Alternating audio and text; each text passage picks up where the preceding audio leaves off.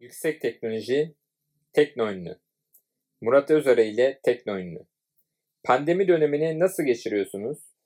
Pandemi döneminin en zor günlerinde haftanın 7 günü canlı yayına çıkarak halkımızın bir nebze de olsa Survivor Extra programı ile moral bulmasını sağlamaya çalıştık.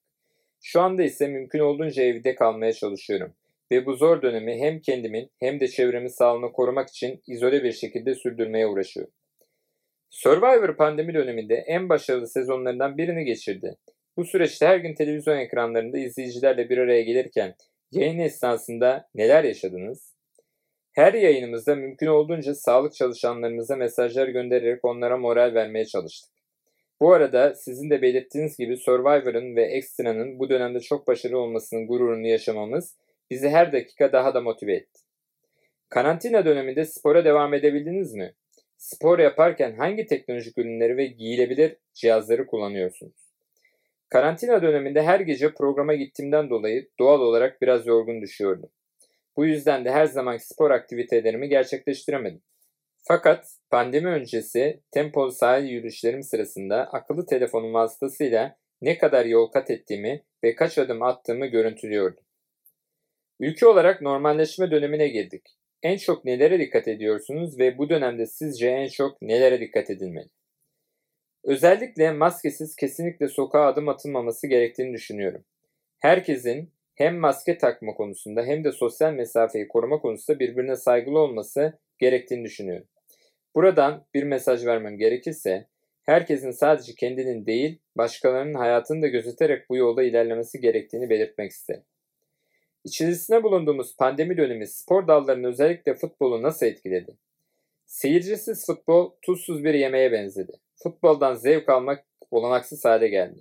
Seyircisiz statlar kimseye zevk vermezken futbolcuları da motive edemedi.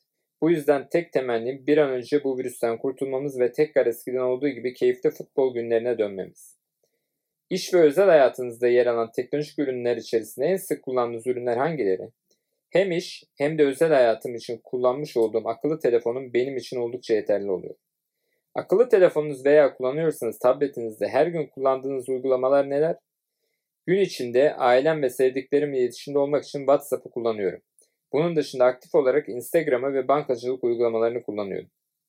Hangi sosyal medya uygulamalarını kullanıyorsunuz? Sadece Instagram'ı kullanıyorum. Sosyal medyaya bakış açınızı bizimle paylaşır mısınız? Sosyal medya tabii ki iyi kullanıldığı zaman çok yararlı.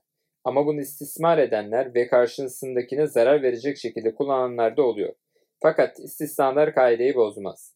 Benim açımdan genel olarak izleyenlerle etkileşimde olmam ve program hakkındaki görüşlerini öğrenmem bakımından çok kıymetli.